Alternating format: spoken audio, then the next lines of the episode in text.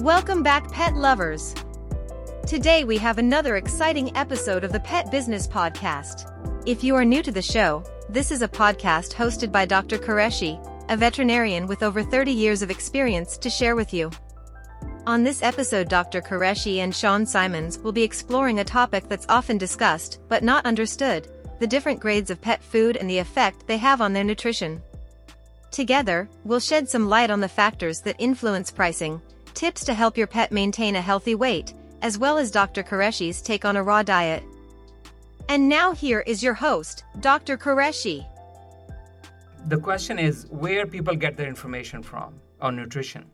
And in my opinion, they get most of the information from social media nowadays and uh, from their friends, family, or past experiences uh, how to feed my dog, uh, what to feed, and all that. And everybody has different ideas. Over 30 years of uh, being in practice and talking to various owners every day, and and and is always confusing to me what people thinkings are and everything. It's not on the basis of uh, healthcare or medicine or anything. Is it's just what they know, and and sometimes that's not accurate and, and according to medicine or according to healthcare and the way they should be feeding. So I think it's a very exciting topic.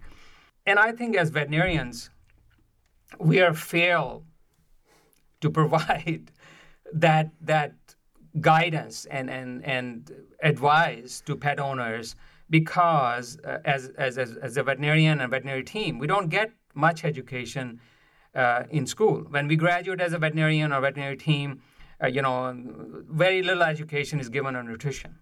And I'm, I'm, I'm sure it's true in other professions like medical profession and everything too. So we, we learn as we go, and some vets have more experience providing that, and they have more interest in that because they see, like I have seen, that most of the diseases and most of the problems happen because of poor nutrition and what you feed and how much you feed and everything in pets. And and uh, we get special interested in that. And but majority of the pets have no no learning desire, um, no education, and because it doesn't sell, uh, and that's why they don't want to learn and they don't want to. Even if they try to provide the information to the owners, sometimes the owner doesn't want to listen to them because they have their own notion, they don't have their own ideas and everything. And coming from vets, they always think they want to sell me something. And I think that kind of we have to pass that. I think if the veterinarians want to make a difference in with the owners and the pets, they need to pass that sales point and, and sell an advice on a nutrition. And, and, and I think that's the way you can make a breakthrough and help your clients and help your pets to, to choose a good food, good advice, and so your pets can thrive on. I know that one place we turn to for anything about our pet's health would be our, our vet. And um, nutrition is no different. Um, I, I, mean, I would hope that they, they can provide, um, you know, the uh, information that we can rely on. When you explain it, I guess I can I can understand, you know, where that kind of uh, communication breakdown is. Can you give information on on maybe the different types of diets, like what yeah. we can you know look for what would be good for our pets? Yeah. So in general um, if you look at you know i'm talking about the prepared dry foods and canned sure. foods out there. Right. There are hundreds of foods out there. I, oh, I think I uh, uh, uh, the pets are uh, the pet owners are as confused as the veterinarians are. But being in the profession being taking interest and and so just to keep it simple and break down into three categories. There are premium brand of foods. Okay. There are uh, popular brands of foods, and there are no-name brands, and then there are raw foods now. Okay. Right. Mm-hmm. So when I say premium brands of food, uh, let's talk about what makes them. So in my opinion, seventy percent of pet foods are made by only three companies: is Royal Canin, mm-hmm. Purina, and Hills. And they are big, giant companies who also not only make pet food, but also make human foods and products and all that. You'd be surprised. I mentioned a few things to you. And the rest 30%, they're smaller companies who make the good food. I'm not going to say whether they make a good or a bad food or something, but each company makes a premium brand, Right. popular brand, and no-name brands. That's their marketing. So what, when I say premium brands, they only sell them through the veterinarians. So when you go to a vet, they only carry premium brands. They cannot carry everything, right? Right.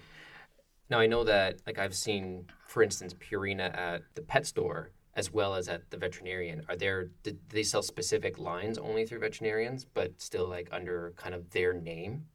Right. what right. happens? Okay. Yes, yeah, yeah.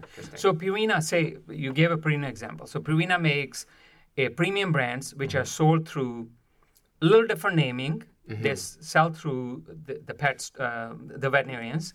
Then they sell through pet stores, and then they sell through grocery stores. When you go to grocery store, so what is the difference? I think if you ask the difference, not only the price, Right. but also is the quality of the ingredients they put in there, and that's that's why they're charging more for it. So premium brand, there are high quality ingredients, more digestible protein, more digestible fat, more digestible nutrients, and that's why you pay for it. Right. And popular brands may be a little bit lower end, and the no-name brands a little bit low end. So, but they are catering to all different markets. Okay, Right. and that's why there's a price difference comes in there. But because we want to capture all their pet owners, right? And so when you buy from veterinarians, you're not only buying your life stage diets like you know puppy, kitten, senior, and all Oh that. yeah, of course. But you're also buying therapeutic diets. That's why we are different as veterinarians selling foods, because we not only um, give you advice on the nutrition and sell foods, we, we also cater to the medical condition of a pet. But when you're buying a regular food like a puppy, kitten, adult, and a senior formula from a vet, mm-hmm. you're buying a premium brand. And that's why you pay for it because of better quality. And, and they're same companies.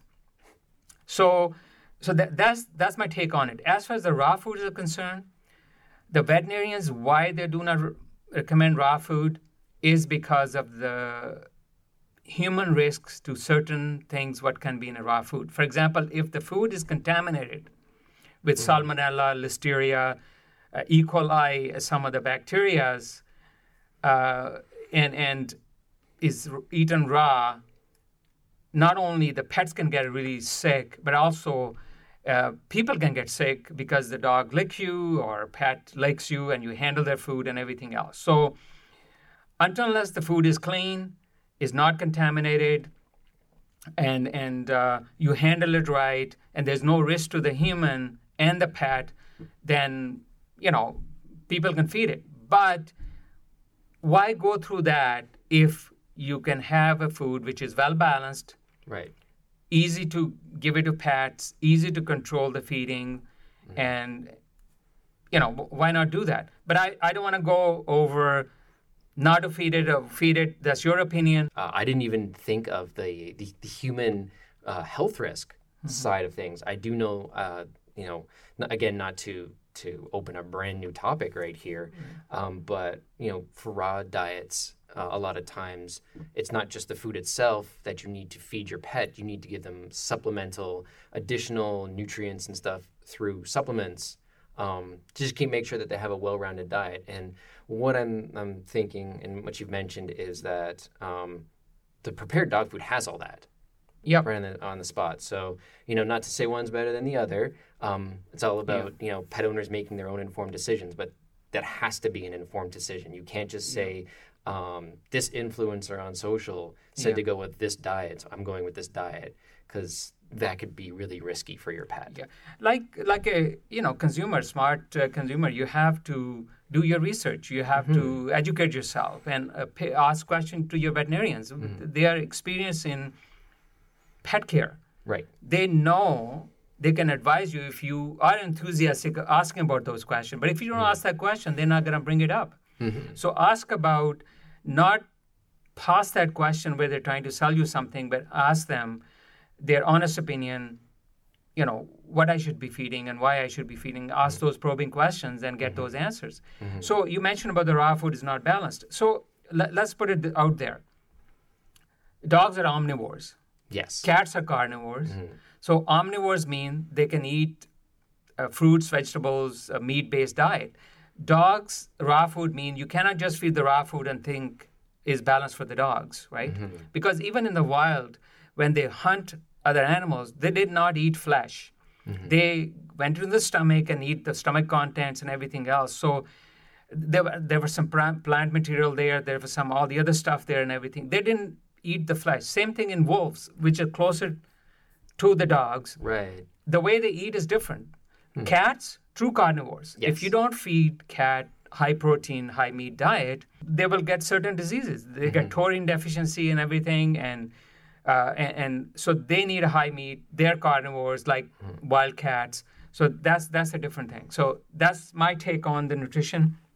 Uh, the other uh, thing I like to mention here is before your other question you're going to ask me is um, how much to feed and everything. That's actually the next thing I wanted to know is I, I mean it's it's one thing to know what to feed them, but Right. but when and how much. Right. Really and that's, there's no right or wrong. But once you understand uh, what result you get out of this, okay? So I, I seen a pet come into me in the exam room, 40 pound overweight, and I ask the, the client, you know, what you're feeding and how much you're feeding.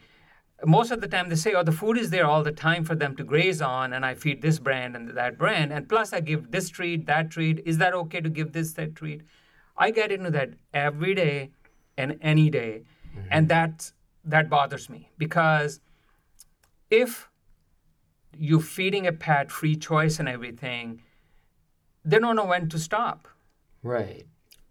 That that our pets behave the same way what we have behave, behave over the years. Mm-hmm. I mean, if we have access to food, mm-hmm. the fridge is on the corner in the kitchen, we go in there and you see what happens to people 30 Yes. or 40 percent obesity, right? Yeah. Pets are the same way.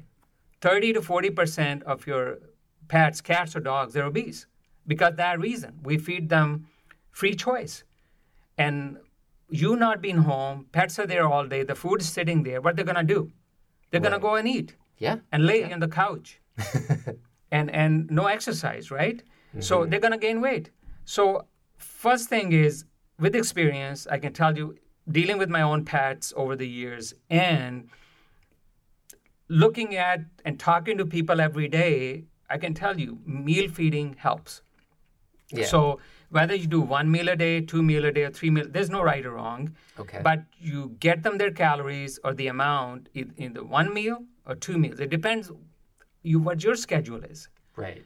You may be set with that. And I mm-hmm. think if you give them a breakfast, half the meal in a breakfast and half at night, you mm-hmm. measure once and say, okay, my if you know if I have a 60 pound lab need three and a half or four cups a day, mm-hmm. you probably give them two cups in the morning, 2 cups at night, and you know that's it. You're done. Right. When they finish the bowl, put it up. Just leave the water out for them. That's the more practical way to do. And and so a lot of the time on uh, the food bags will tell you how much to feed, but they Yeah. tell you way too much. Really. Yeah, I, I think if you go three quarter of that, you'll be fine with it. Trust me, your pet won't starve. Oh no. No. No. Yeah, yeah. and, and and treats are extra because if you follow the bag Mm-hmm.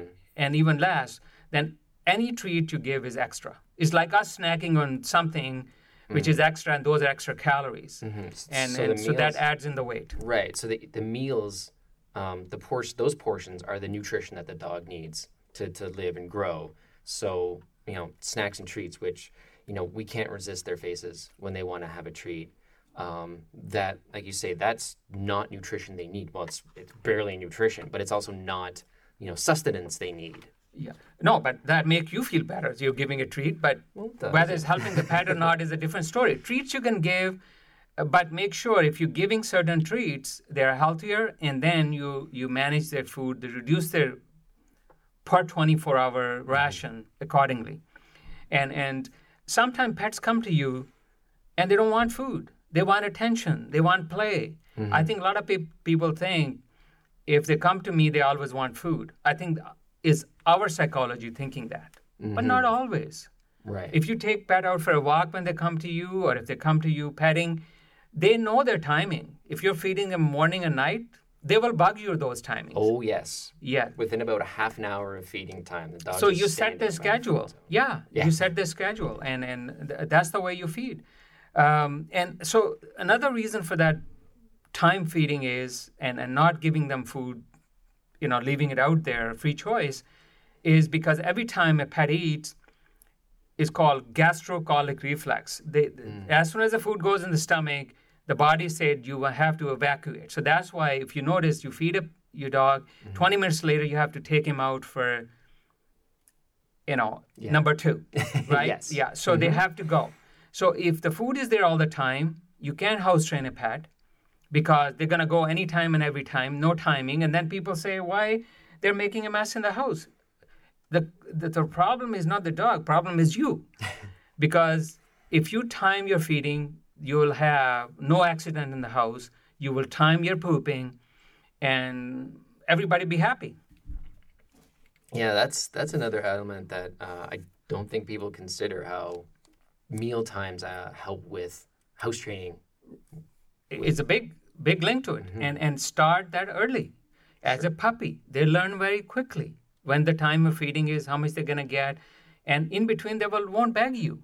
I can tell you a personal experience. I mean here and there we give a healthy treat in between if the pet do certain thing. Like if they mm-hmm.